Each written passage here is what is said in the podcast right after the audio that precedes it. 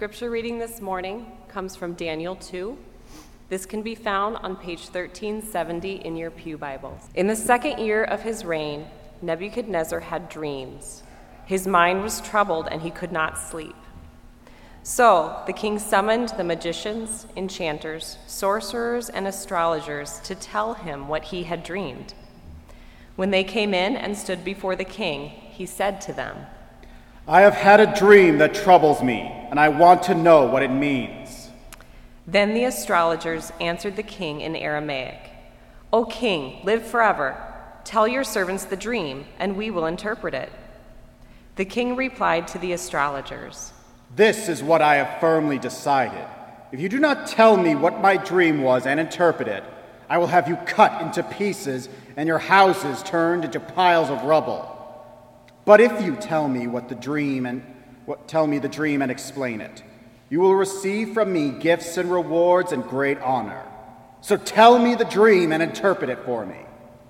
Once more they replied, Let the king tell his servants the dream, and we will interpret it. The king answered, I am certain that you are trying to gain time, because you realize that this is what I have firmly decided. If you do not tell me the dream, there is just one penalty for you. You have conspired to tell me misleading and wicked things, hoping the situation will change. So then tell me the dream, and I will know that you can interpret it for me. The astrologers answered the king There is not a man on earth who can do what the king asks. No king, however great and mighty, has ever asked such a thing of any magician or enchanter or astrologer. What the king asks is too difficult. No one can reveal it to the king except the gods, and they do not live among men. This made the king so angry and furious that he ordered the execution of all the wise men of Babylon. So the decree was issued to put the wise men to death, and men were sent to look for Daniel and his friends to put them to death. When Arioch, the commander of the king's guard, had gone out to put to death the wise men of Babylon, Daniel spoke to him with wisdom and tact. He asked the king's officer, Why did the king issue such a harsh decree?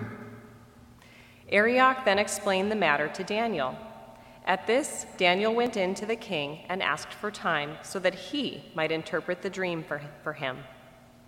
Then Daniel returned to his house and explained the matter to his friends, Hananiah, Mishael, and Azariah. He urged them to plead for mercy from the God of heaven concerning this mystery, so that he and his friends might not be executed with the rest of the wise men of Babylon. During the night, the mystery was revealed to Daniel in a vision. Then Daniel praised the God of heaven and said, Praise be to the name of God forever and ever. Wisdom and power are his. He changes times and seasons. He sets up kings and deposes them. He gives wisdom to the wise and knowledge to the discerning. He reveals deep and hidden things. He knows what lies in darkness, and light dwells with him. I thank and praise you, O God of my fathers. You have given me wisdom and power. You have made known to me what we asked of you. You have made known to us the dream of the king. Then Daniel went to Arioch, whom the king had appointed to execute the wise men of Babylon, and said to him, Do not execute the wise men of Babylon. Take me to the king, and I will interpret his dream for him. Arioch took Daniel to the king at once and said, I have found a man among the exiles of Judah who can tell the king what his dream means. The king asked Daniel, also called Bel- Belteshazzar, Are you able to tell me what I saw in my dream and interpret it? Daniel replied, No wise man, enchanter, magician, or diviner can explain to the king the mystery he has asked about. But there is a God in heaven who reveals mysteries. He has shown King Nebuchadnezzar what will happen in days to come. Your dream and the visions that pass through your mind as you lay on your bed are these. As you were laying there, O king, your mind turned to things to come. The revealer of mysteries showed you what is going to happen. As for me, this mystery has been revealed to me, not because I have greater wisdom than other living men, but so that you, O king, may know the interpretation, and that you understand what went through your mind.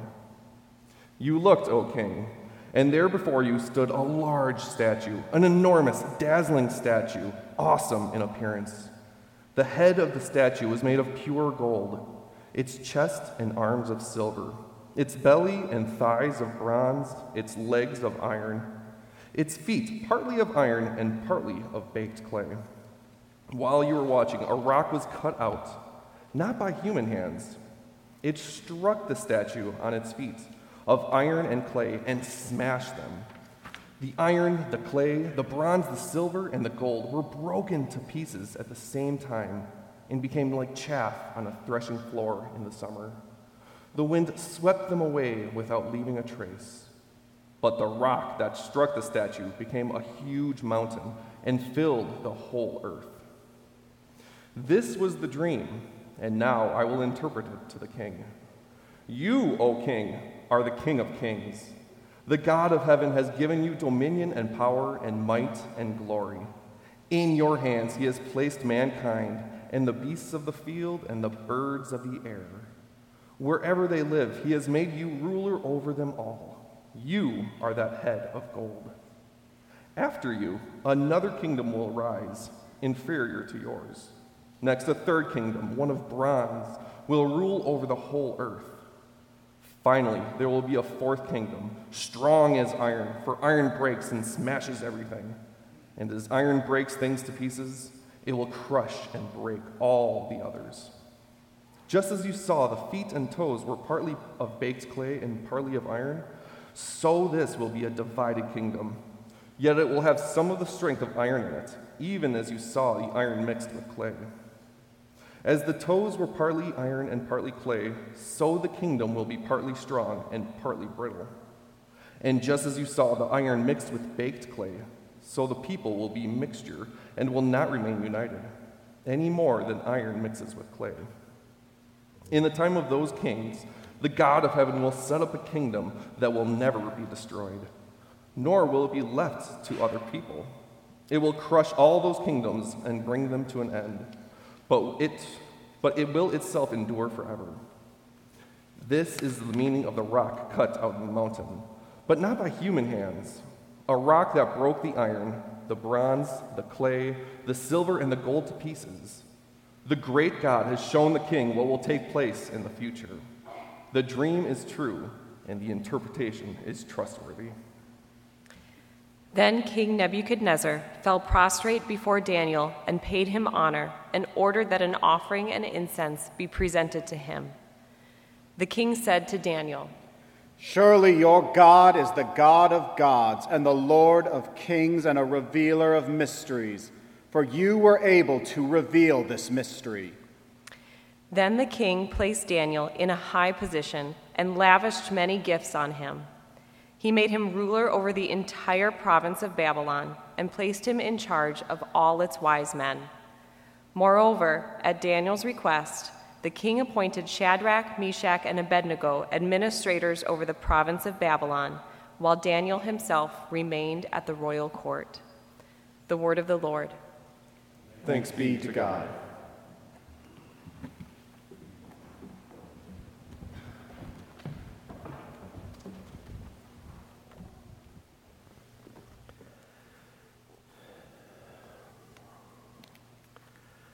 Wow, there's a lot there. Daniel chapter 2. Brothers and sisters in Jesus Christ, it's no fun when you can't sleep. There was a time this summer when our two year old Lily uh, would suddenly wake up in the middle of the night screaming.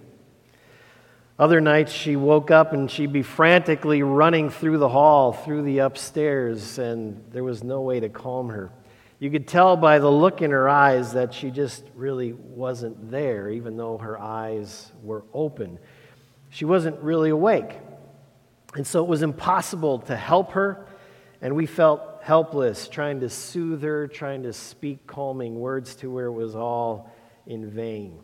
We found out later that uh, these were episodes of what's often called night terrors. And not only did they keep Lily awake, but as you might imagine, they kept me and Jackie awake as well.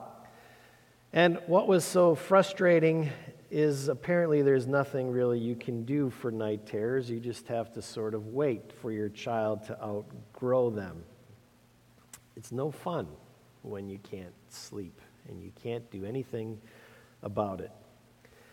Which leads me to this question What keeps a king from sleeping at night? Not just any king, but, but Nebuchadnezzar. And Nebuchadnezzar, you could probably say, was even more than a king. He, he was more of an emperor, all right? He ruled the known world at the time. Everything that he saw belonged to him. Anything he wanted, he took. This is a man who doesn't just take over the land, little land of Judah, he's taken over every land between here and Timbuktu. He's not a guy with a few cars in the garage. He's the kind of guy who owns Toyota and Tesla and General Motors together. So, what is it that keeps someone like that awake at night? It would be good to know. Because if it keeps a man like Nebuchadnezzar awake, chances are it keeps a few others awake in this world as well. So that's one of the questions we want to think about this morning. What keeps someone like Nebuchadnezzar awake? There's another question, however, and that is Is there anything that we as God's people can do to relieve his night terrors? And that prompts, I guess, another question, and that is Should we care?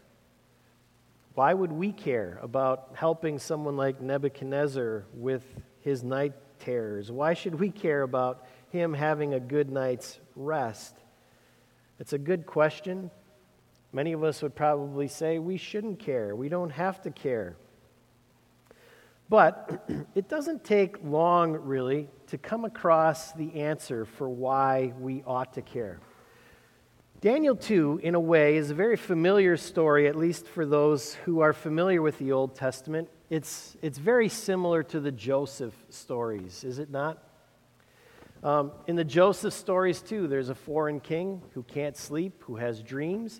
No one can interpret the dreams or tell him the meaning until God's servant steps up, interprets the dream, and sort of saves the day.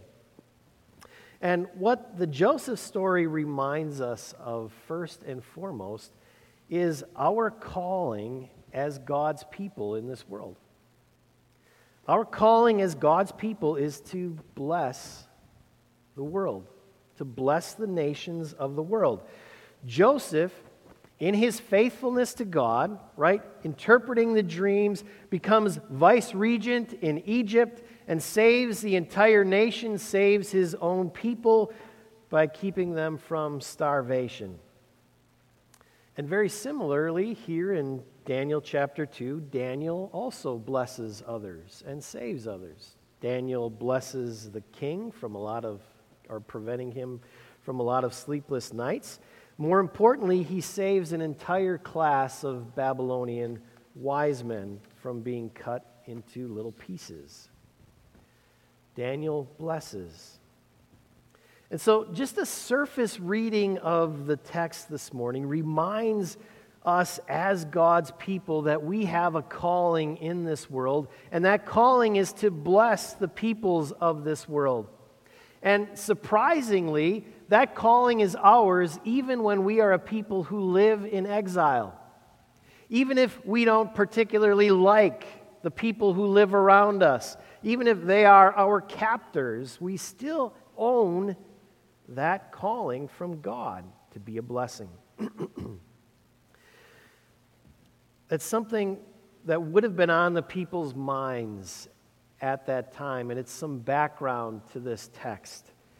In Jeremiah 28, okay, we are told there that there were false prophets in Judah at this time. And these prophets were telling the people who were about to go into exile in Babylon, what they said was when you get to Babylon, don't settle in the city, don't associate with the people. Okay? In fact, what we want you to do is pray against the city. Pray that the city will fall. Pray because in two years, God is going to bring us back to Jerusalem. That was their message. But in Jeremiah 29, God says just the opposite. He says those prophets are telling you things you want to hear, but they're telling you lies. And God says through the prophet Jeremiah, what I want you to do is to build houses and to settle down. I want you to plant gardens and eat their produce. I want you to marry and have sons and daughters. I want you to increase in number there, not decrease. I want you to seek the prosperity of the city to which I have carried you into exile. You hear that?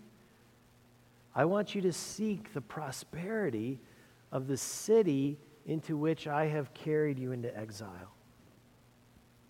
Seek the peace and prosperity of the city, even when you are in exile. God says that's your calling. No matter where you are, that's your calling to be a blessing, to be the conduit of my mercy and my grace and my revelation. So, what's the message? When you get to the city, when you get to Babylon, what's the message? Don't isolate yourselves, don't separate yourselves, but also don't assimilate. Don't just fit in. I want you to live in the city, but while you're there, I want you to be a blessing in that city. So it's pretty clear, I think, how we as God's people are to live in a foreign place like Babylon. It's pretty clear what we are called to do, although I don't think we're always very convinced that that's actually what we should do. So maybe it would help if we tried to understand a little more what it might be like to actually live as a Babylonian in Babylon. I mean, What's life like for the Babylonians, for the citizens of this place? I just want to look at that for a moment. Let's look at a couple of things. First of all, I want you to notice that when you live in Babylon, there's a lack of wisdom. Okay?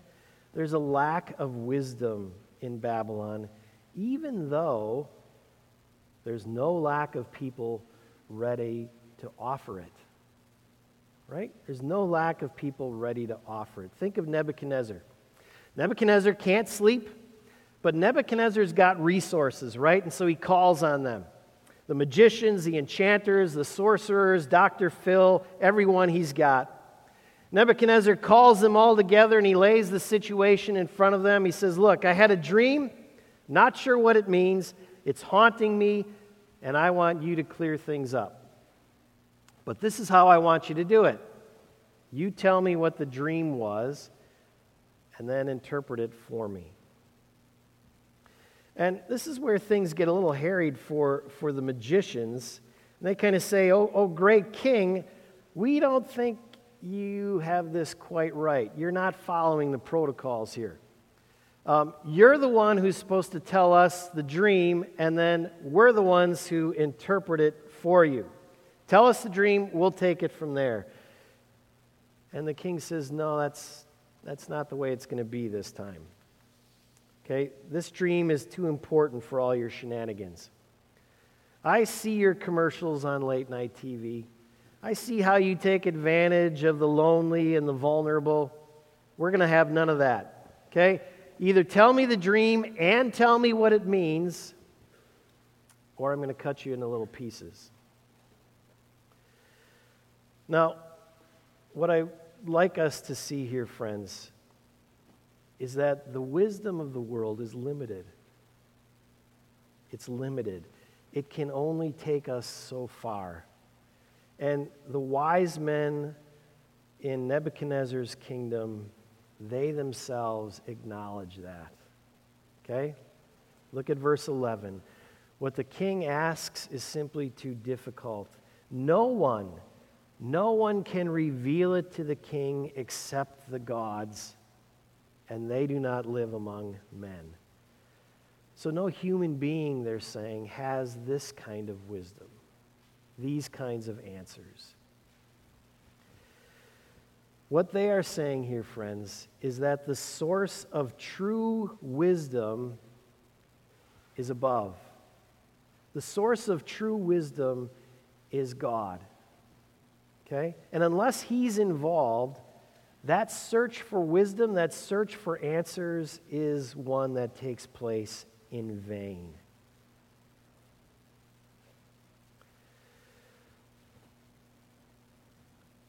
Friends, I think that's something we need to hear today. Okay? Let's just think about wisdom for a moment. All right? And I'd just like to try and point out two things. So, wisdom is sort of the practical guidance for how we live our lives. When you read this story, look at all the professional spouters of wisdom that there are in this story. And yet they themselves recognize their own shortcomings. And basically, what they say to the king is, is Look, king, there's two sides to wisdom. There are the people who spout it, and then there are the people who hear it. And the people who hear it have to be very discerning in what they hear because the people who spout it don't have all the answers. You have to be discerning in what you are listening to. And I think that's something we need to be reminded of again today. Okay? Let me give you an example. Ever since Kathy Doima retired from haircutting, I've been going to like serial haircutters, one after the other, after the other, after the other. And I have found so many who are like three parts philosopher and one part haircutter. They've all got all sorts of wisdom for how I ought to live my life. Um, I think a lot of it has to do with, um, you know, with being in good shape and living longer. And it's fairly obvious. You just need to take one look at me and think, yeah, this guy needs a little wisdom in this direction. And so I hear all kinds of things about, you know, how I can be healthier, how I can get in shape. This past week I heard all about the wonders of Diet Coke all the things that it could do. You would be amazed. Okay, I'll talk to you about them later if you want to hear them. But it's not just the wonders of Diet Coke. I hear about how all the political problems in the world can be solved.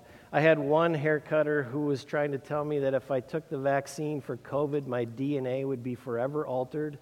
I asked, Where did you hear that? She said, Christian radio. She knew I was a pastor, so I was a little stuck I was like, okay, I'm not sure what to say, so I'll just keep my mouth shut. But what I'm saying is these people had answers, answers for everything. And I'm sure you've heard all the answers as well.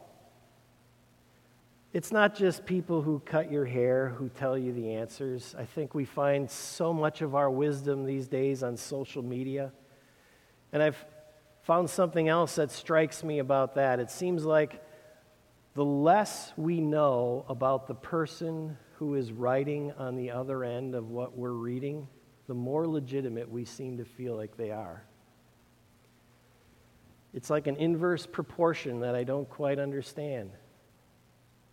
But, friends, I think we have to get back to even what the magicians of Nebuchadnezzar were trying to tell us, and that is we have to be discerning in the wisdom that we are listening to. All right? Because unless that wisdom has its source in our God, it can't tell us everything we need to know. Now, there's another side to this equation, all right? And that is that there are a lot of people in this world also who, who seem to hear um, wisdom spoken but if it's spoken by a non Christian, it's totally disregarded. It's as if, well, but that comes from a non Christian, so there's no way that it could be true. And, and to those people, I would say as well, hold on there, we need to be discerning. Because there is a Reformed doctrine that we call the doctrine of common grace and that is that God reveals his truths not just to his own people, not just to believers, but many things he reveals to all people. Remember the text in Matthew? He causes the rain and the sunshine to fall on the righteous and the wicked alike. Right?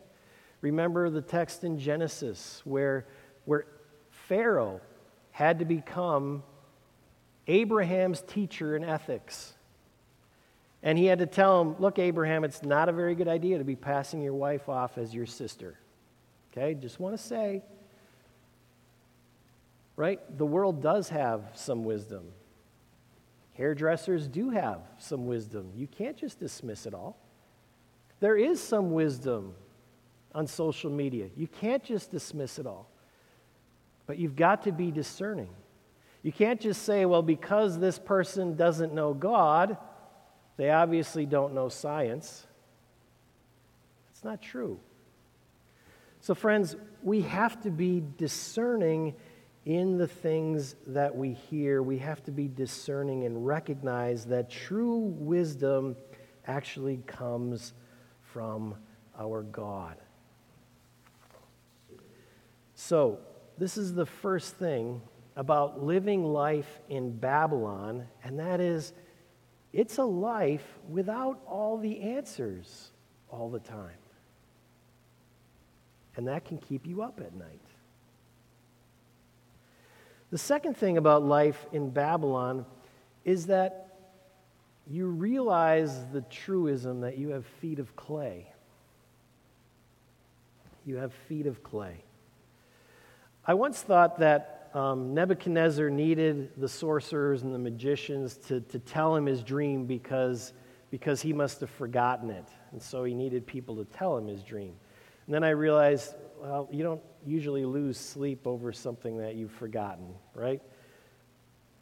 So I've come to believe that that really wasn't the issue. And I'm thinking what really might have been the issue is that Nebuchadnezzar thought he did know the meaning of his dream right? He saw this incredible statue. Uh, who would he relate that to? He's the most powerful man in the world. I have a feeling he thought, ah, that's me. And then as he worked his way down, he saw that that statue had feet of clay. And that he didn't like so much. This whole idea of a rock coming and knocking him over and pulverizing him. It's not a very nice message to receive, is it? And so I think Nebuchadnezzar actually went in search of somebody more legitimate who could tell him his dream and tell him a different meaning. Right? I'd like to hear something different. Nobody likes to hear that they have feet of clay. It's another thing that keeps you up at night. One of my favorite basketball players was Pete Maravich. I mean, he could do it all. He could shoot, he could dribble, he could pass. He was a magician with the ball, and his name was Pete. What could be better? If you know anything about Pete Maravich, you know that his dad, Press, coached him for much of his life. When Pete Maravich was born, his dad put a basketball in his crib. So the craziness kind of you know, filters down through the generations. Um, when Pete was a little kid, he was a little scrawny kid. He was the smallest kid in his class, but he would go around telling everybody that he was going to play in the NBA one day. Now, we all know kids like that, right?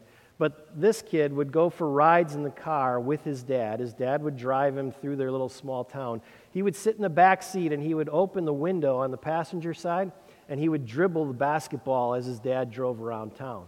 And then when they made the whole circuit, he would move over to the other side of the car, roll the window down, and he'd dribble with his left hand all around town. That was Pete Maravich. His whole life was basketball. Everything he did was basketball. But later in life, he said this. He said that basketball never took away the sadness. It never took away the sadness. He said, There was only one thing that ever took away the sadness in my life, and that was the day I gave my life to Jesus Christ.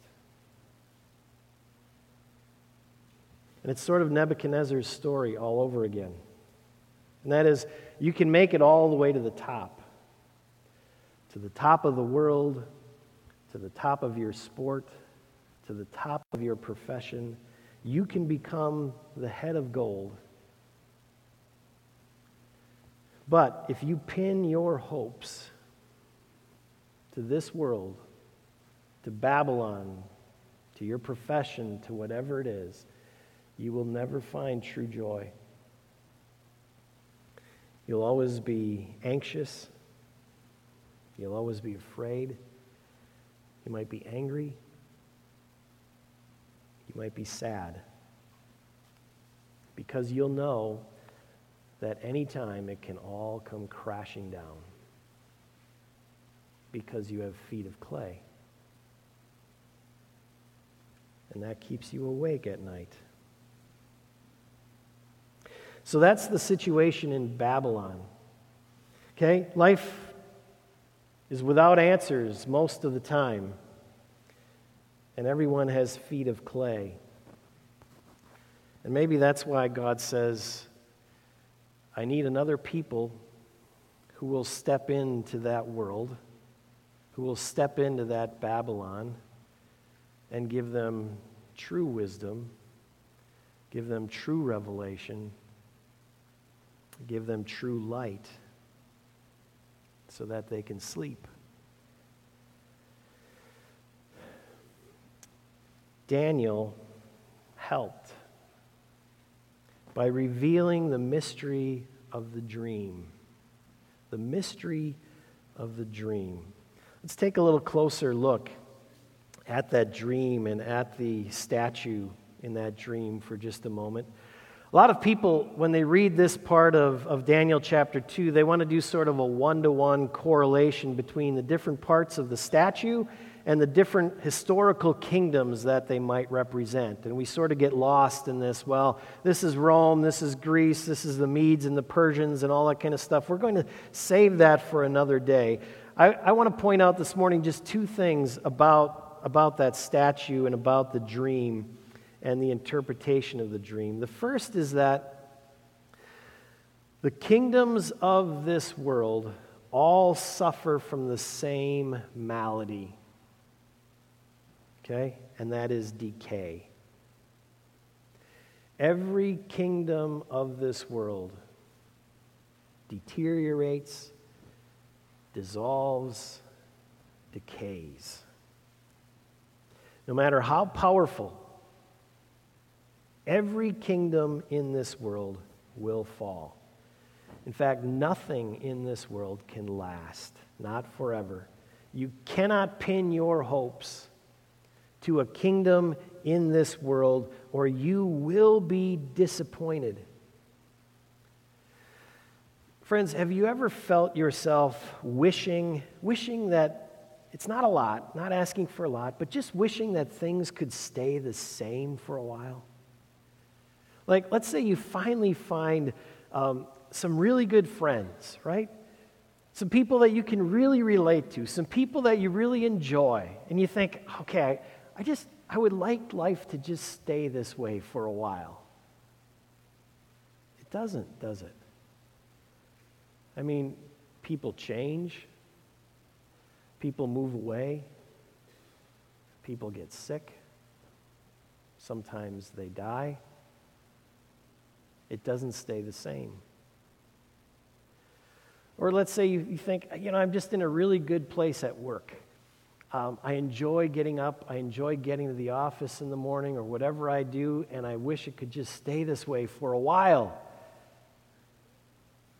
But it doesn't. One day you get a new boss, or you're put in a different work group with people that you really don't know and you really don't like and it doesn't stay the same. It can be as mundane as, you know, you finally find some decent transportation and you, you can rely on that car that's in your driveway and you think, okay, if it would just stay this way now. But it doesn't. The car rusts, it gets old, it breaks, it doesn't stay the same. That's the world that we live in. Doesn't stay the same. It always decays. The center cannot hold. Kings and kingdoms pass away. And if they are what give you your hope in life, that'll keep you awake at night. just think about China for a moment. Okay? China last week flew dozens of military air missions into Taiwan's airspace just to sort of flex their muscles, see what the world would do, see what the U.S. in particular would do. A couple of weeks ago, the United States sold, you may have heard this, nuclear submarine plans to Australia, right? Made the French quite angry. Um, many people think that we did that actually to increase our own military presence or strength and power, our Navy presence, in a part of the world that's a little closer to, you guessed it, China. Some say that the reason the U.S. pulled its troops out of Afghanistan so abruptly was because we didn't want our military interests so spread out across the world. We wanted to kind of bring them together to consolidate them a little more and point them more in what direction? The direction of, of China. In other words, there's sort of a new kid on the block, isn't there? Speaking in world terms. And they're kind of flexing their muscles here and now. And, and it seems to shake us a little bit. And it perhaps might make us think I wonder if we'll be on top of the world forever. Or if we're seeing the beginnings of decay. I mean, how does that make you feel? To think that the U.S. won't always be the biggest kid on the block, does that make you anxious? Or afraid? Or angry? See, friends, we need to hear Daniel's message. All kingdoms of this world decay. Do not put your hope in them. The second thing Daniel reveals about this dream is that the kingdom of God is moving in just the opposite direction than what we just heard. The kingdom of God is not in decay, it's going in just the opposite direction. The kingdom of God is growing. It's evolving, it's, it's flourishing. The kingdom of God doesn't just stay the same or keep things the same as they are. The kingdom of God is a place where things actually become newer. It's a place where they become fresher and stronger and brighter. And this is the kingdom that will take over one day, that will take over this place. It will. In fact, it is, even now, behind the scenes, quietly, like a mustard seed, expanding and growing until it takes over the whole earth. The imperishable will replace the perishable.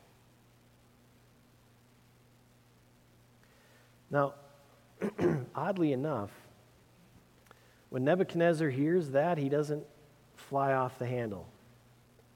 I mean, you might expect the dishes to start flying at this point, right? And, and Daniel to do some ducking. Why? Because not every king likes to hear that, that he's not so much the cat's meow, that there's someone greater than he is, that there's a kingdom greater than his, that his kingdom is only temporary. Someone like Nebuchadnezzar doesn't like to hear those kinds of things. And yet the dishes aren't flying. And what we have to remember, friends, is where Nebuchadnezzar is hearing this message. Because he's hearing it in Babylon, a place where there are few answers a place where everyone has feet of clay. It's a place of darkness, but no sleep. At least now, Nebuchadnezzar has answers. Now Nebuchadnezzar knows the future. He knows that there is something permanent, and he knows where to find it. Now Nebuchadnezzar can sleep. When Daniel explains the mystery to him, Nebuchadnezzar now knows his place in the world. And so does Daniel. Daniel is one of God's people. And Daniel is a messenger of God's wisdom and a messenger of God's mystery, the mystery of the kingdom of God. That's Daniel's role in the world to bless God's world with God's wisdom and God's mystery. And that's not a place of choice, that's a place of calling. And it's a dangerous calling. It's dangerous to tell the king that he's no longer on the top of the mountain. And friends, Daniel's role, that's our role in the world as well. Our role in the world is to share with the people around us the wisdom of God and the mystery of his kingdom. His kingdom that has come in Jesus Christ. And that's kind of a dangerous role to play. Let me tell you why. it's because people are not always willing in the present to hear about the character of a kingdom that is to come. Let me say that again. People are not always willing in the present to hear about the character of a kingdom that is to come. At the same time, it's exactly what we hunger for. Let me try and give you an example of that as we close. In his book, Blood Done Sign My Name, Timothy Tyson tells a story about his father, Vernon, who was a Methodist minister in the 1960s in the Deep South. And Vernon was facing Race Relations Sunday in his denomination. What do you do on Race Relations Sunday in the Deep South in the 1960s? Well, what Vernon Tyson did is he invited his friend, a black pastor, Gil Gillespie, to come and preach in his pulpit on that particular Sunday. And when the congregation heard of it, there was quite a stir, as you might imagine. And one of Vernon's biggest adversaries in this whole deal was a certain man who on that particular Sunday, they had Sunday school first, okay, and then they had the worship service at 11. He made the point of showing up for Sunday school that day, and then made the point of letting the pastor know that he would not be staying for the 11 a.m. worship service on a matter of principle. And so he stormed out of the church. Well, that same man came back to visit the pastor about a week later, and uh, he walked into his office and he said, Vernon, let me tell you what happened after I left your office. He said, I got in my car, and apparently um, I've got more curiosity than principles because I turned on the radio and started to listen to our worship service on my way home. He said, and I started listening to the preacher as he preached. And the more he preached, the more enthralled I got and the more captivated I got with the Word of God. And he said, I got all the way home and he wasn't done preaching and I couldn't get out of the car. So I just sat in the driveway and listened. He said, I listened so long, my wife actually had to bring me out a sandwich for lunch. And as he says this, he just laughs at himself as he's talking to the pastor. And he said, You know, the longer that man preached, the whiter he got. And I would change those words just a little bit because I think the longer that man preached, the less white his listener became, and the more Christian he became. He didn't want to hear about a kingdom that was coming, not into the midst of the world that he knew. And yet, that was exactly what his heart needed and wanted to hear. That there is another kingdom, a newer, fresher, brighter kingdom that's going to roll over the kingdoms of this world and destroy them.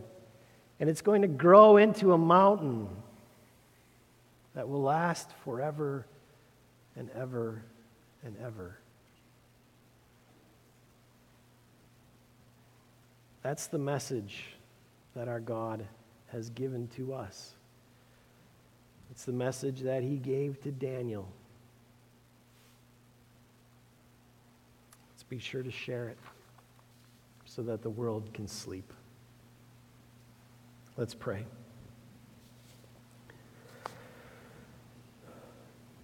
Lord Jesus, you came as the perfect servant of God. You came to pass on to us the wisdom of God and the ways of his kingdom, and we weren't ready for it. And we put you to death. But God raised you from the grave. And through your resurrection, he has begun to raise us all and to make all things new. And so we praise you for your work, and we praise our Father in heaven for never stopping, never ceasing in that work, and for the promise that he never will cease until it's all completed. And we shall celebrate with you on that day in your kingdom. And we get a taste of that right now. This is our prayer in Jesus' name. Amen.